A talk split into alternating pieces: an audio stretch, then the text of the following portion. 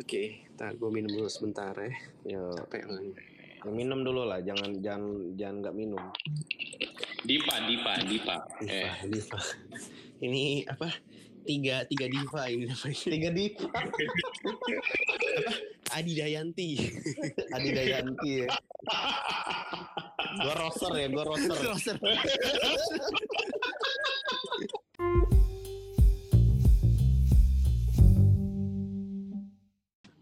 Millennial Talking Shit episode ngomongin kenapa lu masuk kuliah arsitektur. Part 2. Oke. Halo guys, kita mau lanjut lagi juga. Sekarang yang Hendrik kemarin bilang tuh hilang arah tuh gimana sih maksudnya? Kok kayak kesannya lu tersesat atau kehilangan atau gimana sih Dik? Maksudnya apakah kita orang nih sosok yang ternyata penting banget buat lu di sana atau mungkin secara guidance kah apa lebih ke arah secara teman atau kayak gimana sih Dik maksudnya gitu? Well, kalau dibilang lonely ya lonely lah istilahnya kan, kalau gua pergi makan ini supper apa kan sama lu orang pada juga sebenarnya kan. Waktu itu lu udah pindah belum ya kalau enggak salah Dik ya ke apa namanya? Semester 2 itu Surya Mas. Surya Mas. Gue baru pindah tuh semester 3-nya itu atau semester 2-nya, gue juga lupa loh. Kayaknya semester 3, 2 deh. Tahun lo tinggal sama gue gitu. Oh, semester 3-nya berarti gue baru itu pindah. Iya. Ya memang waktu semester 3 itu juga gue ngadepin fail gue pertama itu. Tapi balik lagi ya, kenapa gue juga kayak nggak bisa, kayak kenapa gue fail terus? Mungkin gue boleh dibilang ya, sebenarnya gue ngambil dari lo berdua punya style kerja ya. Ya biarpun lo berdua tidak bisa mengatakan itu sebagai sebuah style ya. Ya tapi gue ngeliatnya istilahnya lo berdua tuh kayak apa ya? Kayak saling nge-backup gitu loh. Iya, yeah, in a way. Yeah. Kalau yang kayak di antara teman-teman gue ya gue juga nggak tahu ya apakah ini gue doang yang ngerasa atau gimana. Tapi gue tidak bisa membuat sistem seperti itu dengan teman-teman gue, baik itu dengan housemate gue gitu loh. Walaupun waktu itu sebenarnya gue juga deket dengan inilah, maksudnya juga. Ya gue juga deket dengan teman-teman yang satu angkatan juga gitu loh, yang betul. yang ini juga gitu loh, yang arsitek juga gitu kan. Oke. Jadi mungkin lo memang secara sekolah, secara temen deket nih, cuman secara lo bener-bener orang yang bisa saling support untuk kerjaan, untuk saling reminder, untuk saling kayak teammate lah gitu ya. Iya, itu kurang kali gitu. Intinya yang gue berasa kurang. Makanya ketika waktu gue juga semester 3 itu gue dealing dengan subjek-subjek yang lain gue oke, tapi untuk giliran waktu ke desain studio tuh gue bener-bener kayak fuck man, ini gue mau kemana lagi, istilahnya begitu loh. Iya, itu memang jurusan yang paling susah sih. Karena kita harus dealing with konsep ya. Konsep itu kan sesuatu yang harus kita kinin dari dalam gitu. Yeah, sementara kita perlu discuss sama orang lain kan, dari kayak gitu juga kan gitu. Kenapa sih lu milih kayak gini gitu? Ya, kenapa lu ngambil keputusan kayak gini? Kenapa lu desain kayak begininya? Nah, itunya tuh gue apa ya? Gue nggak tahu apakah gue kurang berdiskusi dengan teman-teman gue juga gitu ya. Padahal waktu itu gue juga cukup dekat gitu ya dengan beberapa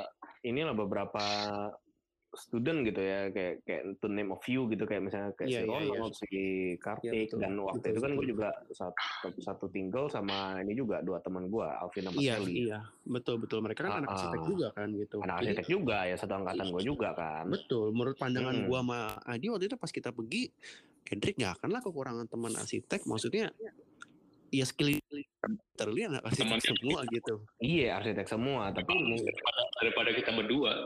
Kita cuma punya teman arsitek lu siapa? Adi nanya Leon. Udah. Ya ada sih yang beberapa yang lain sih. Cuman yang benar-benar kita bisa andalin ya satu sama lain. Ideal. Gak bisa bouncing ideal lah gitu. Iya. Dan memang ya itu sih. Dan kita baru dapat tim satu lagi ya, Enchi Bin. Tapi itu setelah tidak di Melbourne. Iya. Well, anyway ya gue ngerti sih Rik yang lo bilang tadi, lo nggak punya teman untuk discuss, nggak punya teman untuk apa ya? Discuss ada, cuman kayak gue nggak tahu. Nggak dalam waktu bukan juga sih. Yang struggle yang gue temuin waktu studio gue itu adalah pertama kita dealing dengan sustainable design. Yang which is itu gue kayak ngeliatnya kayak oke, ini kayaknya agak-agak bogus waktu itu ya. Iya kan itu barang baru waktu itu. Barang kan. baru banget. Terus habis itu lu new gitu. Lu bayangin aja dulu kita waktu ngerjain itu project terakhir kita mau kasih rainwater harvesting system, Mr. Kid masih ngomong tuh. Lu ngapain kayak gini, returnnya berapa lama, lu solar panel berapa lama. Nah sekarang kita gak ada 10 tahun tuh, itu tuh udah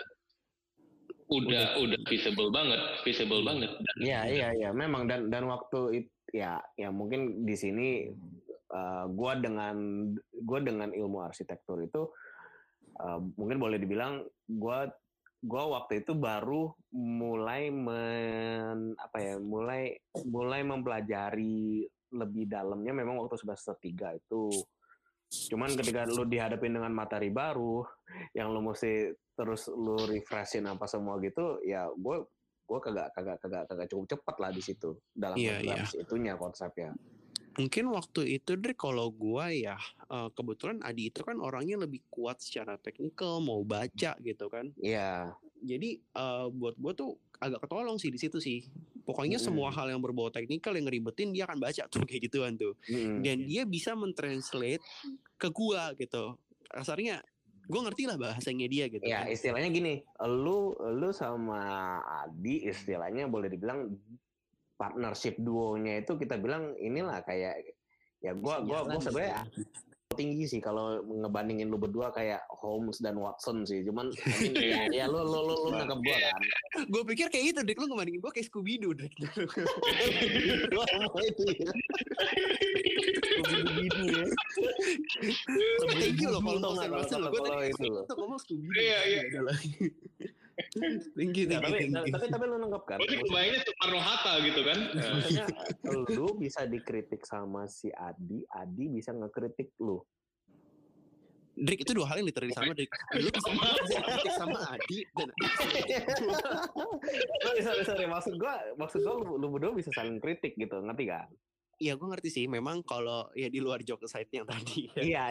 Memang, di luar joke side lu berdua bisa saling kritik secara betul. Ininya. Nah, gue nggak tahu kenapa waktu itu nggak tahu ya. Gue tidak nemuin orang yang bisa mengkritik gue dengan ini dan gue juga jadi kayak agak clueless jadinya ketika gue ngejalanin kuliah gue itu. Clueless loh gue.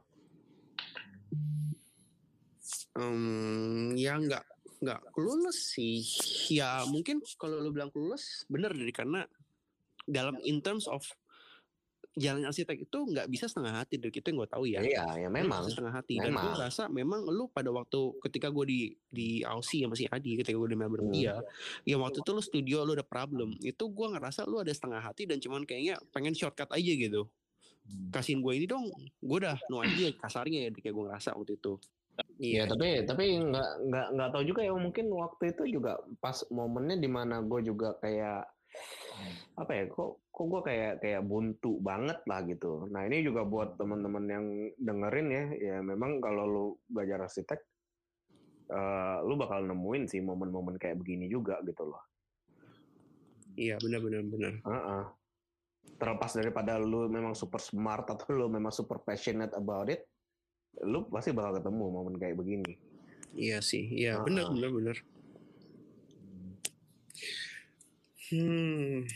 Oke. Tapi gue kalau boleh gue closing ini ya, apa yang gue take back dari struggle-nya gue waktu itu adalah,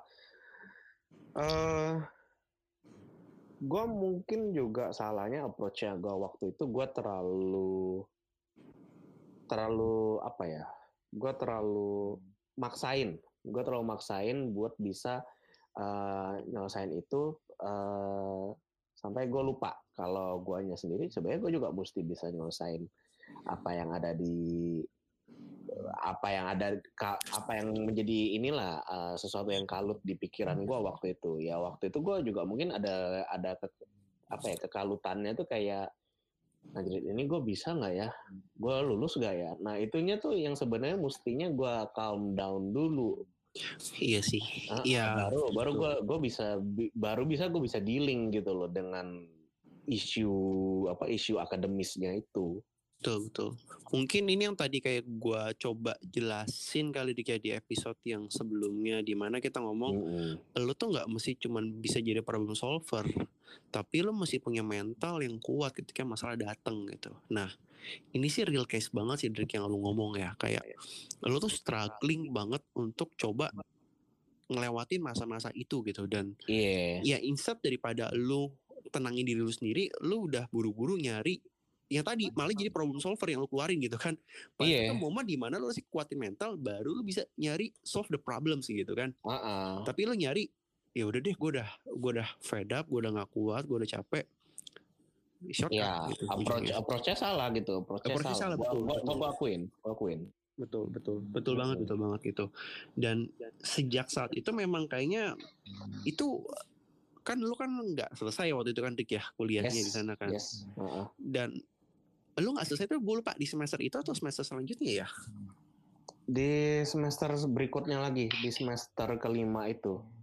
Lu mutusin untuk selesai nggak lanjut lagi? Gitu. Enggak, gue sebenarnya udah pernah di pool sama, gue lupa deannya kalau nggak salah udah ganti ya. Deannya siapa gitu ya? Gue ditanya, gue actually mau nggak gue ngambil gap year? Itu gap year itu kayak lo stop dulu gitu ya? Ya gue stop dulu 1 semester atau 1 tahun, nanti abis itu gue baru masuk lagi. Okay. Karena di situ ya secara marking gue ya gue kayaknya sih nggak bakalan lulus gitu loh. Nah di situ gue juga ngalamin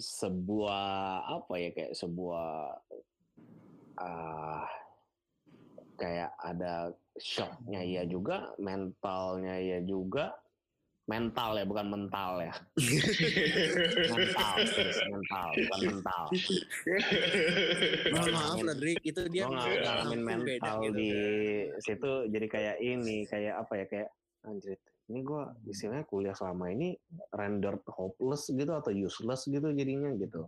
Dan ya waktu itu boleh dibilang dari semester 3 itu sampai semester 5 itu gue ya boleh dibilang sih gue juga kayak despair juga sih gitu. Kayak gue kayak anjir ini kok gue kayak jalan sendiri banget gitu loh. Teman-teman gue juga istilahnya udah beda gitu kan. Dan ya kalau lo mau ngejas ke teman yang baru ya juga ya gimana sih. Iya, memang susah sih karena lu temannya baru lagi jadi edek gitu ya. Iya. Makanya itu yang gue selalu bilangin kalau ke awal yang mau ngambil arsitektur sih tetap sih lu mesti punya kayak apa ya? Ya kayak ini lah istilah partnership atau enggak istilahnya tim lah. Benar. Ini susah men, susah. Bisa memang mau sendiri ya bisa doable, sangat doable, tapi lu mesti punya skill-skill yang seperti time management, lu mesti menguasain banyak software, lu mesti disupport juga dengan komputer yang kuat untuk kerja-kerja tugas lu. Makanya kenapa gue sama Leon kebentuk sistem gitu, karena si Leon lebih skill di ngerender, gue lebih skill di conceptual. Ya istilahnya gini lah, lu berdua kan istilahnya makanya kan berhasil membuat sistem kayak begitu kan.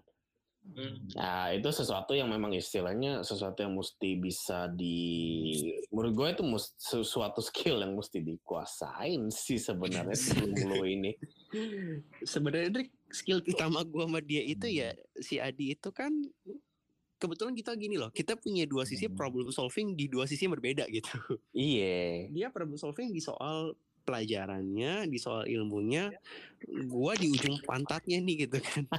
Kalau kata orang, kalau lu mau lu keluar, lu masih makan buah, masih makan sayur gitu kan. Nah kalau gue udah makan buah sayur, lu gak keluar, nah itu kasih gue, ntar gue kali tuh biar keluar. Lu dulu kolak lah. Jadi konteksnya tuh ya kita berhasil kan itu nih, pasti harus keluar gimana pun caranya gitu kan. Tapi lu nangkep kan? Tapi lu nangkep kan? Tapi ngomong-ngomong begini, yang hebat tuh sebenarnya, yang hebat tuh Medan loh. Ya, dia spesial lah. Dia the one. Iya, she went it all through alone ya. Iya, kind of alone lah. Dia tuh hebat, dia bisa hopping sana, hopping sini gitu kayak. Bisa dia tuh kayak Ludrik, cuma bedanya dia lebih tebel muka gitu. Dulu kita bilang dia kayak misalkan kan nggak tau malu ya, tapi sebenarnya enggak loh. Sebenarnya dia tuh adalah orang yang paling praktikal di antara kita semua gitu. Karena lu harus survive di dunia ini gimana pun caranya kan. Betul. Apapun caranya. Yang penting orang gak ngerasa lu nyebelin banget atau annoying sampai limit orang gak mau bantuin lu. Enggak loh. Dia bisa keep limit itu tuh terjaga gitu kan. Untuk survive. Yakin gitu. Lo. Gue sih find Medan sih annoying banget loh. Iya. Gak masalah. Inilah, istilahnya itunya oke. Masalahnya itunya oke. Itu aja sih. That's it. Case close. Dan dia ngelewatin. Bedanya adalah kayak yang tadi si Edric itu nggak sampai sanggup gitu untuk nyampe pada tahap itu gitu. Ya gue juga ada beberapa fase di mana gue kayak kayak gue ada cerita sebelumnya adalah ya gue memang ada fase di mana gue juga ada kebanyakan bayangan mainnya. Ada karena fase di mana gue juga malah kayak boleh dibilang gue lebih mengeksplor kota KL-nya itu sendiri, di mana gue kadang-kadang kayak apa ya, gue kayak mungkin karena saking stresnya juga gue bahkan sampai skip classes loh waktu itu. Oh iya? Iya. Oh. Parah itu gue. Waktu itu tuh lu ada ikut breakdance, popping. Iya, bahkan gue sampai istilahnya kan sampai ya makanya kan gue bilang gue sampai istilahnya ngelakuin suatu hal yang istilahnya yang gue tahu gue sebenarnya bukan gue banget, tapi gue mencoba itu supaya apa? Supaya gue ketemu gitu loh. Apa sih sebenarnya yang holding gue back tuh apa gitu loh waktu itu. Terus waktu lu coba nyari itu lu ketemu nggak sih Rik sebenarnya jawabannya? Atau enggak, gue malah makin hilang gue kasih tahu. Nggak honestly. Honestly gue malah makin hilang, gue malah makin deviate daripada, gue malah makin jauh dari tujuan gue. Ya walaupun itu membuahkan apa ya saya teman-teman baru gitu ya, gue lebih mengenal budaya di apa istilahnya lu jadi anak Malaysia gimana sih gitu ya istilahnya. Iya mengerti. Tapi itu nggak ini. Itu, udah lari. Itu udah lari. Iya itu udah lari dari konteks tujuan objektif gue gitu loh. Dari education memang lari tapi. Kalau gue lihat sih dari segi arsitektural sih itu nggak salah karena gimana pun arsitek mesti paham dulu. Betul boy. Artinya apa gitu lah. Secara itu benar. Cuman yang tadi mungkin yang kalau gue nanggap ya, seri maksud adalah secara lu kehidupan benar yes. Tapi secara lu kan kita ada guideline-nya lo, ada railsnya lah gitu untuk kita nggak ngelewatin gitu. Secara rails itu dia udah lewat gitu. Dia lari ke sana itu bukan demi arsitektur, tapi demi cari pelarian doang sih gitu. Iya, itu malah cuma jadi kayak escape doang gitu. Iya, dan akhirnya itu yang menghentikan perjalanan arsitektur dia gitu. Iya, aku di DO lah, gitu. Bahasa numpangnya lah. Jangan bikin susah. Dan at the end, ya lu mutusin untuk balik Indo lah di waktu itu udah ya. Yes. Udah. Oke, sekarang itu cerita bukan gagalan sih ya, lebih ke arah hambatan lah dari Edric. Journey-nya gue di journey. Gimana journey Edric mencapai arsitektur stop dan selesai sampai situ gitu. Yes. Sekarang kita lanjut ke ceritanya Adi gitu. Adi sama gue waktu itu kita udah sukses ya boy ya, kita bisa lanjut ke Melbourne gitu kan, kuliah ke sana, menjalani hidup yang lebih mahasiswa baik S1 gitu. Lah istilahnya. Iya, mahasiswa sebagai berbeza gitu kan. Cuman at the end waktu itu si Adi juga nemuin hambatan yang sama gitu. Mungkin enggak begitu berasa kayak ya boy ya di semester awal lu di sana ya. Gue lebih berasa tuh kayak gue enggak ada challenge gitu loh. Gue tuh kayak challenge-nya gimana? Ya karena semua yang gue dapat di Taylor itu tuh lebih daripada yang gue dapat di Melbourne Uni dari segi itunya, skillnya. Dan gue nggak merasa tutor sistemnya juga beda kan. Kalau kita di Taylor, kita kelas benar-benar dihandle sama lecturer yang udah master di bidang itu. Mereka udah punya. Kita dihandle sama setan boy waktu itu. Dimana ketika kita pergi studio kita berasa bangga dan siap, begitu kita pulang rasanya pengen gantung leher boy waktu itu. Banyak loh yang ada jurusan ya. Bukan studio aja sih. Tapi dari segi teori atau apa, lecturer kita pada waktu itu tuh mereka tuh udah punya pengalaman dan mereka bisa memberikan arahan. Dan mereka tuh paham. Sementara tuh tutor yang di Melbourne Uni itu tuh kebanyakan pemburu S2 yang notabene juga pengetahuan mereka terbatas, dan kebanyakan tutor-tutor itu juga dari Cina daratan atau punya Taiwan yang gue juga nggak paham. Dan ketika gue debatin, ceritanya kan beda tuh. Jadi setelah lecture pergi ke tutor. Nah waktu di tutorial itu apalagi sejarah kan forte-nya gue banget. Mereka banyak kebalik antara neoclassical dengan barok. Itu kan sesuatu yang udah beda jauh. Neoclassical abad 19 akhir, barok abad 16, dan itu tuh buat gue tuh itu suatu hal yang konyol. Gue nggak merasa apa yang gue dapetin dari sini. Jadi kebanyakan tuh tutorial gue tuh gue habisin waktunya dengan ribut dengan tutorial. Dan memang kalau seperti ada berapa apa subjek itu yang untungnya gue tutor gue, lecture gue juga. Jadi gue bisa dapat ilmunya di situ. Karena dari majority study yang gue ngambil itu yang gue nggak puasnya di situ. Gue nggak merasa gue dapat ilmu tambahan. Tapi kalau gue tahu, kalau gue masuk RMIT sendiri kan, gue juga bakal putih sendiri juga. Iya. Seharusnya gue masuk Deakin aja loh boy, kita jadi anak jilang. Lu sih nggak mau waktu itu, kalau kita bakal bareng masih Zaki sama lu. Iya sampai lagi aduh. Lu sih ketawain gua waktu itu sekolah jauh-jauh. Waktu itu gini, lu tuh lebih struggle-nya kan, gua inget ya, kita kan masih bareng tuh setahun pertama di sana. Cuman lu studio gue nggak struggle. Studio gue completely nggak struggle. Building construction gue nggak struggle. Sejarah gue nggak struggle. Biarpun gue banyak ribut sama itu, gue tuh failnya di elective gitu loh. Iya, gue ingat waktu itu lu sebenarnya literally nggak struggle di any subject sih, lebih ke arah lu niatnya aja kayak hilang niat gitu. Kan gini boy, maksudnya gue cuma mau flashback aja ya. Kan kita nyampe sana harusnya sama dong, kita lulus dalam waktu setahun kan. Waktu itu lu mundur ya kalau gue nggak salah ya, nggak setahun ya. Gue itu 2 tahun. 2 tahun di S1 ya. Kenapa waktu itu ya? Iya. Gue tuh ada elektif gue yang fail. Elektif tuh kalau lo boleh jelasin kayak gimana sih? Kayak subjek pilihan gitu sih. Subjek yang di luar bidang lo. Jadi yang gue pertama fail itu, aduh gue juga lupa apa. Tapi yang gue bagian art gue pas. Kayaknya gue fail itu bagian gue ngambil apa? Gue ngambilnya choir. What? Gue ngambilnya choir. Mungkin kalau lu mungkin nggak tahu gitu ya. Adi itu beda waktu dia di Melbourne sama dia di Malay. Di Malay itu dia jauh lebih passionate soal arsitektur. Di Melbourne itu dia cuman passionate soal masak dan hidup. Jadi basically living large lah. Iya kandah lah gitu. Karena gue nggak merasa ada tantangan gitu loh. Gue ngerasa aduh ini semua boring begini. Studio juga baru kali ini ya. Di studio itu gue jadi top student. Sementara selama 3,5 tahun kita tuh hidup di bawah bayang-bayang Kang Xiang. Lo syai-syaiwan lah jadinya lah. If Kang Xiang cannot do, we cannot do. Iya dulu kita narik sana gitu. If Kang Xiang cannot do, then we all cannot do one lo. Benchmarknya di Kang Xiang.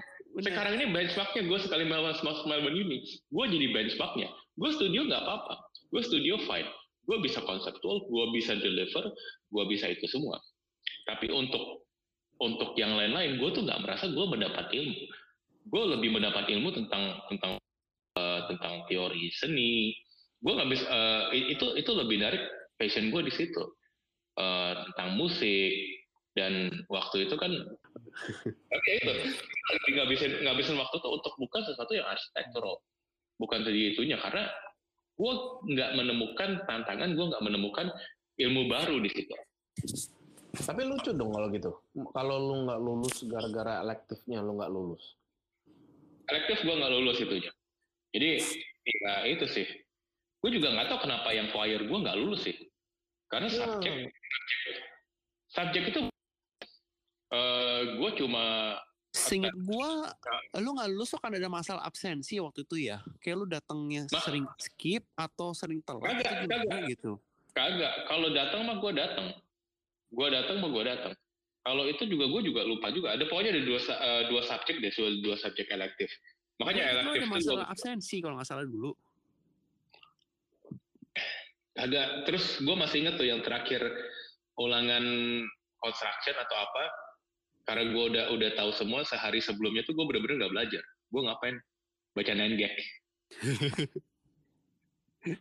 Jadi lu tuh sebenarnya di sana lebih gagal karena lu lost, gue rasa ya.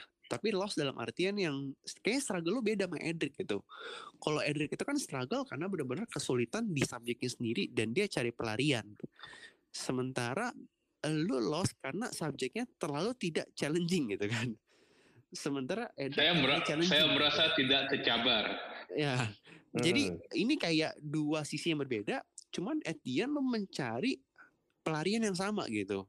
Kayak ya lo lari dari arsitektur ujungnya, dari sesuatu yang seharusnya lo cintai dan lo sukai seharusnya gitu. Gue sih sebenarnya passion gue di arsitektur tetap sama dan gue pun tetap praktis craftnya itu. Cuma mungkin yang berbeda sekarang gue meng-apply-nya itu kepada construction project yang tidak banyak mungkin yang nggak dianggap orang sebagai desain ya. Karena pasti kebanyakan itu bangun rumah, bangun retail, bangun kafe. Gue nggak ada kesempatan buat itu dan gue merasa beruntung gue nggak handle itu terlalu banyak karena itu adalah different ball game sih. Gue nggak bilang bangun rumah itu gampang. Bangun rumah tuh lebih susah seperti gue bilang di episode sebelumnya. Lu tuh mesti manage ekspektasi klien, ekspektasi owner yang notabene owner itu bodoh dan somehow lo masih bisa menerima kebodohan itu. Sementara di pekerjaan buruh gue sekarang ini, paling nggak tuh gue masih bisa berdebat. Lu nggak bisa begini karena kalau lu begini, lu menghambat produktivitas. Tujuan bangunan ini apa? Produktivitas. Bagaimana kita bisa meningkatkan efisiensi? Ya, kalau yang sekarang ini, lu punya ini apa istilahnya area industri lu itu istilahnya ada hard rules-nya lah. Yang semuanya tuh mesti menyetujui. Sementara kalau lu ngerjain rumah itu tuh jauh lebih susah karena ya seenak-enaknya owner mau begini ya lu mau gimana? Lu mesti terima. Oke, gue paham. Mungkin kalau kita bisa sedikit dulu tuh kalau ini kan cerita lu gimana sih arsitektur yang lu alamin sekarang gitu kan poinnya. Cuman yang sebenarnya gue lebih pengen tahu dan gue rasa ini lebih menarik ya. Pada waktu cerita lu menghadapi kan setengah gagal lah menurut gue gitu kan. Waktu lu nerima itu gimana sih rasanya gitu? Waktu lu dinyatain lu nggak bisa lanjut, itu apa sih yang lu rasain? Atau memang lu udah tahu gitu kayak lu bakal selesai hidup lu di sana arsitektur lu atau gimana? Enggak sih, gue masih mikir gue mau ke New York. Oke, jadi waktu itu lu mau bikin esai ya masuk NYU waktu itu. Iya, masuk NYU gue. Bener waktu itu dia bilang dia mau bikin esai waktu itu, gue inget banget. Gue masih ngomong sama si tim. Gila ya, gue ngecek rent di New York lebih murah daripada di Melbourne. Tapi waktu itu lu tuh taunya kapan sih Boy? Maksudnya bener-bener di saat-saat terakhir lu baru tahu lu nggak bisa lanjut di Melbourne atau lu udah kayak tahu sejak awal semester atau gimana? Enggak, itu terakhir benar-benar terakhir gue nggak ada itu lagi. Gue pikir cuma elektif kan, nggak begitu itu kan. Ternyata elektif tuh penting juga.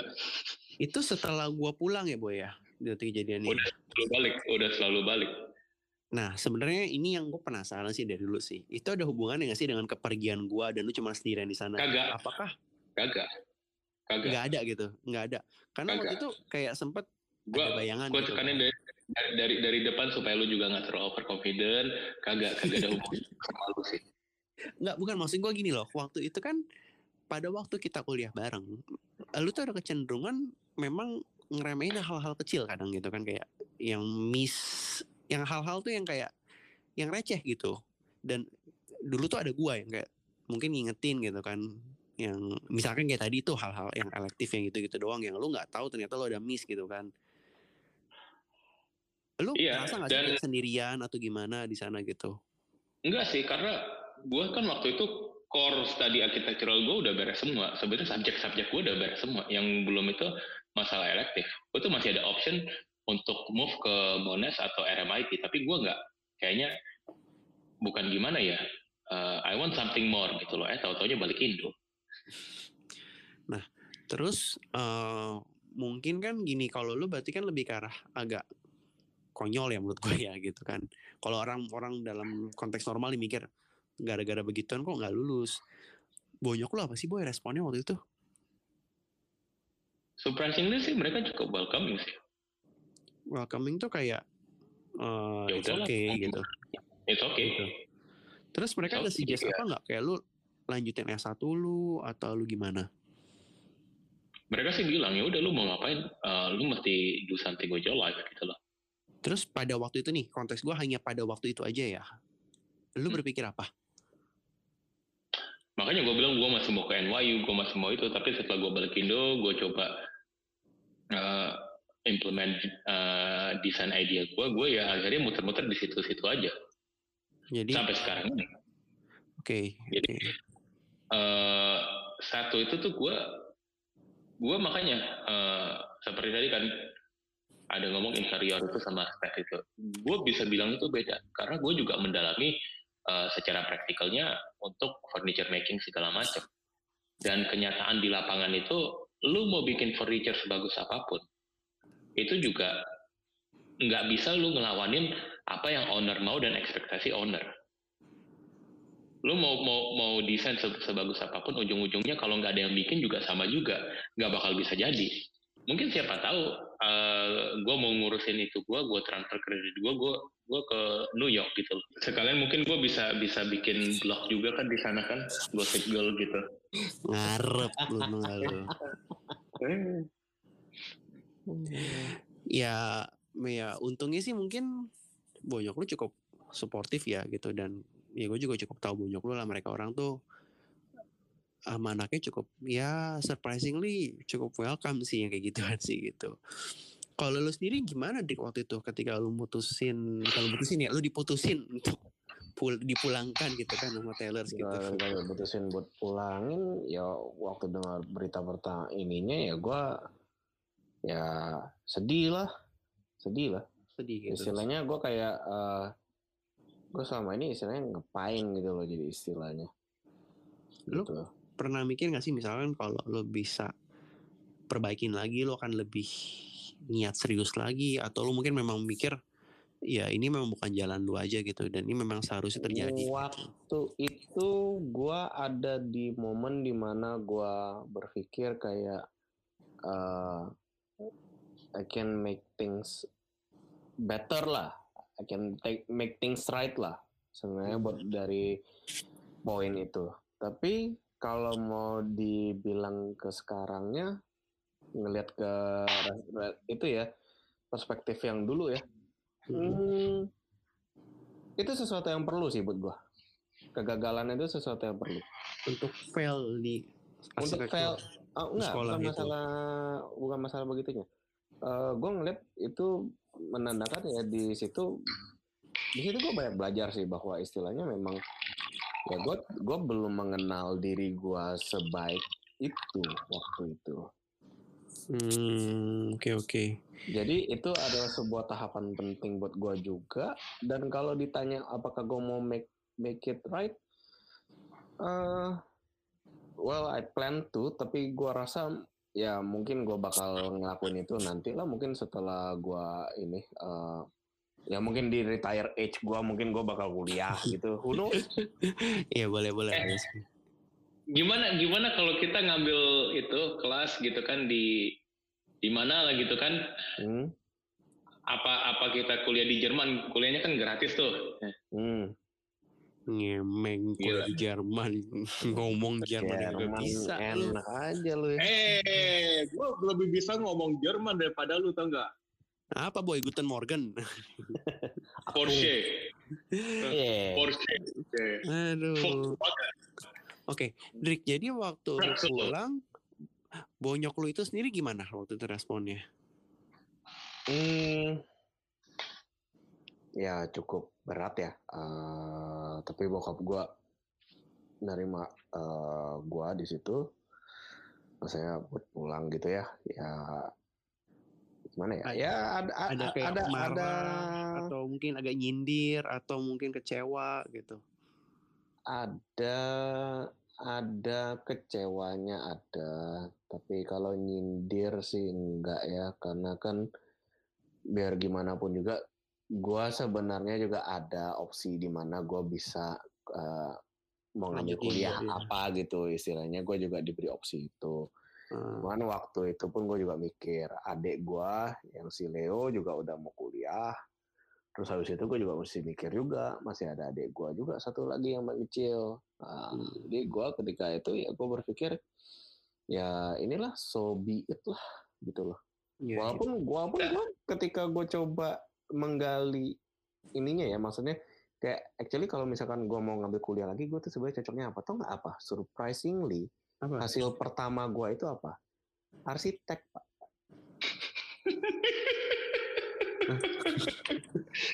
Seriously. Dan itu gue udah tes di dua badan yang berbeda. Jadi lo sebenarnya cocok di sini gitu? Actually gue cocok untuk jadi arsitek. Berarti kalau kita bisa balikin lagi semua ke poin yang awal, Drik ya, lo tuh benar-benar harus punya mental sebagai seorang problem solver dan mentalnya sendiri untuk kuat gitu pada ngadepin apapun. Boleh dibilang mungkin setelah gue di saat ini gue boleh menyatakan bahwa gila ya sebenarnya kalau boleh dipikir-pikir, kalau misalkan gue nggak langsung kuliah waktu gue kelar SMA itu ya, actually mungkin gue bisa aja sih, maksudnya lulus gitu ya di kuliah arsitekturnya. Gue nggak tahu apakah gue juga akan mendapatkan kerja di firm arsitektur atau gue bekerja di dunia arsitektur. Yang funnily enough juga waktu gue awal-awal nyari kerja, dapat kerja gitu ya, apa semua itu berhubungan semua dengan proyek dan arsitektur, dan itu very very funny sih buat gue sih. Itu benar-benar laughing at me banget loh sebenarnya. Si gini-gini nih si Edric nih ngebangun Rimba Bali loh. Part of the team. Ya cuman gue begini, gue benar-benar nggak nyangka juga sebenarnya begini. Terlepas daripada masalah gue udah pernah kerja kemana-kemana dan ngerjain apa-apa dan apanya, ini yang gue sebenarnya lebih surprising nih. Waktu gue mulai ngerjain itu semua, teman-teman gue seangkatan semua belum pernah ada yang nge-handle project sama sekali. Jadi lo the only one yang ada pengalaman sedikit lah masih gitu ya? Boleh dibilang gue ada pengalaman, dan gue pengalamannya itu ngebangun untuk skala kecil sampai skala besar. Oke. Ya vanilla enough begitu. Jadi ya mungkin nggak everything is a failure lah gitu, jadi ini ya. Jadi ada poinnya gitu. Udah gini nanti kita nunggu duit podcast ini kikin. Nah kita kuliah lah di New York, kuliah di Berlin. Nanti kita podcastnya dari situ. Udahlah kita janji sama Spotify kayak gitu aja loh. Ya udah yang ini nanti di-cut tapi yang duit ya. We'll be right back. Aduh, boy. Lu nggak mau lihat lu? Kita kuliah lagi 40 something, kita kuliah lagi, kita ketemu sama anak-anak yang baru yang nggak ada pengalaman yang bisa kita bully-bully semua, Lim. Kuliah lagi sih enggak sih, boy. Kalau udah 40-an kayak rambut gue udah agak tua gitu, udah terlalu tua. Gue kalau sekarang gue masih oke nih, masih muda gue kelihatannya gitu kan. Kalau 10 tahun lagi kayak lutut, waktu Pak, udah lewat gitu. Lutut umur 20-an aja udah mau diampu. Oke, anyway, sebenarnya menarik sih gimana ini kan cerita sekarang kita kuliah dan lu jangan kayak gitu. Ya. Gua udah, Hendrik udah, lalu mana? Lu jangan kabur dulu. Gue bukan kabur karena cerita gue nggak ada. Gue cuman gue dibanding lo berdua, gue kuliah, gue S1, gue beres dengan nilai yang pas-pasan gitu ya. Yes, dan gue sama amazed juga gue bisa lulus gitu.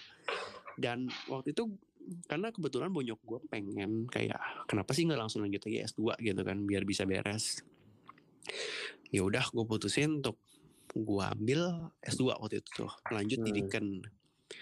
Cuman yang ya waktu itu memang pasangan gue pada waktu itu udah pulang ya. Gue sendirian gitu. Gue tinggal waktu itu cuman sama Ivan waktu itu. Terus Ivan aja udah pindah itu. Ivan udah pindah ya? Enggak, kayak masih ada Ivan waktu itu. Gue lupa. Ivan pindah. Oh iya. Ivan kan pindah di akhir-akhir bulan ya boy. Waktu itu kan gue masih bareng. Abis itu kita ke rumah Feby semua tuh. Waktu itu tunggu ngungsinya. Gue inget banget tuh. Udah waktu itu gue memang ngerasa sendirian sih dan agak kesepian gitu. Ya terus pas zaman kuliah pun jam-jam kuliah gue ngerasa orang-orang di sini tuh benar-benar orang yang bukan cuma passion lagi ya. Begitu lo S2 itu gak cuma passion, tapi itu bener-bener lo udah ada pengalaman, lo ada niat, lo bener-bener ada keinginan lah di sana gitu. Kalau kita waktu itu sebenarnya lo kepikiran gak sih? Lo Yon, maksudnya gini loh, lo kan ngambil S2 itu kan langsung ya. Betul. Sedangkan sebenarnya kan gue nggak tahu deh waktu itu lo udah paham belum kalau misalnya lo ngambil S2 kalau lo nggak ada pengalaman apapun kayak kerja apa gimana ini? Enggak, literally gue cuma ngambil S2 karena waktu itu punya gue bilang ya udah lanjut aja sekalian. Dan gue nggak masalah sebenarnya kalau di kayak di Melbourne Uni sedikit yang aja langsung S1 kelar langsung S2 karena itu udah kayak rite of passage aja gitu loh. Betul. Dan itu bukan sesuatu yang terlalu sulit banget sebenarnya ya. Cuman balik lagi kayak gue pun udah lost interest gitu. Udah menurut gue udah cukup, udah capek, udah jenuh. Ya udah akhirnya gue keluar dan lu juga memang actually kan boleh dibilang kan tidak se-passion itu juga kan benar karena arsitekturnya kan betul. Gue kalau lu boleh maksudnya kalau gue boleh ngomong nih ya, gue itu passion terhadap konsep arsitekturnya sendiri di mana lu begitu ada masalah balik lagi tadi problem solving terus lu gimana sih lu mempertahankan sebuah idea lu. Gimana lo cara masukin ide yang gak masuk akal itu dari sisi lo ke sisi orang lain. Bukan dalam artian kita masain ya. Dalam artian kita mengkomunikasikan sesuatu gitu. Tapi untuk arsitekturnya sendiri, untuk konsep lo desain, bangunan, gue gak gitu kuat trik gitu. Lo juga tau lah yang the only one diantara kita yang benar-benar kuat itu si Adi gitu. Ya. Kan? Sebenarnya saya ingat gue ya. Lo tuh benar-benar sekali lo passionate ngomongin tentang build environment itu tuh satu. Itu dapur lu di apartemen lu. Boy, bad boy. Ini lu banting sekuat apapun, ini nggak bakal bunyi. Dapur apaan boy? Yang mana? Di apartemen gua di Melbourne. Enggak, apartemen lu yang di Jakarta, yang di ground floor. Yang gue datang, lu kayaknya kita ngabisin 30 menit di dapur lu kan buka tutup laci lu itu loh. Oh yang anjir. Enggak kan seperti orang los pada umumnya gitu kan. Gue tuh intinya gue sama juga kayak lu. Gue udah jenuh, gue udah capek dan gue cuma pengen kabur shortcut gitu. Tapi beda. Gue kaburnya kan juga karena gue pengen. Gue sebenarnya tidak berniat kabur. Cuman di upaya gue mencari istilahnya apa ya kayak eksplorasi diri gue itu gue malah jadi kabur. Ya itu yang memang gue memilih sih untuk kabur waktu itu karena menurut gue battle gue udah selesai, S1 gue udah cukup dapet dan gue pun nggak berpikir kayak gue mau kerja arsitektur lagi karena waktu itu untuk full all nighter kayak zaman dulu lagi gue udah nggak mau gitu udah capek. Wah sekarang ada prakteknya. pada prakteknya gue kerja juga sampai lembur sih, dari jam 8 jam 9 malam sih, bahkan sampai jam 11 malam juga deh, shit man, gitu kan. Cuman yang mungkin gue bisa bilang adalah gue capek waktu itu, gue udah jenuh, gue udah gak kuat lagi, gue udah pengen pulang, udah itu aja. Gue udah gak sanggup waktu itu. Sally juga tadi bilang waktu itu, bilang, Lim, kenapa sih lu gak ya lanjutin gitu, bener-bener lanjutin. Cuman ya gue memilih untuk enggak waktu itu, dan gue pulang. That's it. Sebenarnya orang tua kita nih seharusnya beruntung loh dapat anak-anak kayak kita. Kita pelariannya tuh ke something else, bukan ke narkoba, party-party, main cewek apa gimana gitu ya. Karena konsepnya satu boy, yang kita sadari dari dulu ya, kita tuh nggak punya duit dari dulu. Kita terlalu miskin untuk ngobat gitu kan. Jadi gimana? Kalau lu bilang dari kayak, ya kalau ngobat kan bisa jual barang. Masalahnya lu mesti punya barang dulu, baru bisa jual barang gitu kan. Itu ingat satu konsepnya, kalau lu punya barang, lu baru bisa ngomong lu mau jual barang. Kalau lu gak punya barang, apa yang mau lu jual, pertanyaannya? Gak ada waktu itu. Buku arsiteknya gak punya kan waktu itu. Cuma minjem lagi uang. Apa kita beruntung banget ya, kita gak ngobat, gak judi, gak main cewek. Ya tapi inilah siapa maksudnya ya, tetap gimana pun juga ya kita thank you lah buat ininya. Apa maksudnya kita dikasih kesempatan buat mengenyam arsitektur, men. Oh, betul sih, betul. Pertama aja kita bisa dapat mengenyam kesempatan sekolah di luar itu udah sesuatu yang kita bersyukur. Iya, sesuatu yang bersyukur banget sih. Iya. Banget. Iya, makanya di recording sebelumnya kan kesannya kan kayaknya gue jet set banget, sekolah di Malay, mau pergi ke Melbourne, pergi ke Nepal, pergi ke Cina, padahal ya New York. Nah, sebenarnya kita ya rakyat biasa. New York itu lebih murah daripada Sydney. Di sini berapa? One bedroom apartment berapa? 1.500 sampai 2.000 di sini. Di berapa? Di Bronx berapa? Cuma $1,000, dan kayaknya kurang dari itu deh. Dan bayangin lu tinggal di New York gitu loh. Oke, mungkin untuk conclude aja kali Boy ya, mungkin supaya kita nggak kepanjangan tuh satu episode ini gitu, karena ini kan lanjutin episode sebelumnya juga sih. Kita udah cerita soal gimana kita ada passion masuk sampai akhirnya kita ujungnya kita ada strategi kita lah gitu. Kita ada struggle-nya dan kita exit. Betul. Cuman ada hal yang menarik juga sih, gimana pengalaman kita sebelum itu somehow years later itu ngebawa sesuatu yang bermakna banget buat kita ya pada waktu kita bekerja gitu kan. Yes. Dimana pengalaman kita kerja itu sesuatu yang walaupun itu challenging tapi kita ada belajar banyak nih dari pengalaman kita sekolah arsitektur sebelumnya. Dan itu akan kita coba sampein nanti gimana sih pengalaman-pengalaman kita waktu kita kerja gitu kan. Yes. Tuh. Kerja, berbisnis, apapun yang kita lakuin secara produktif gitu ya. Kedepannya sih gue juga tidak menganggap apa ya, kayak misalkan kayak gue boleh dibilang kan gue istilahnya fail tanpa bawa gelar apa-apa kan dibandingin lo berdua. Betul, kan. Betul. Gue boleh bilang gue secara ininya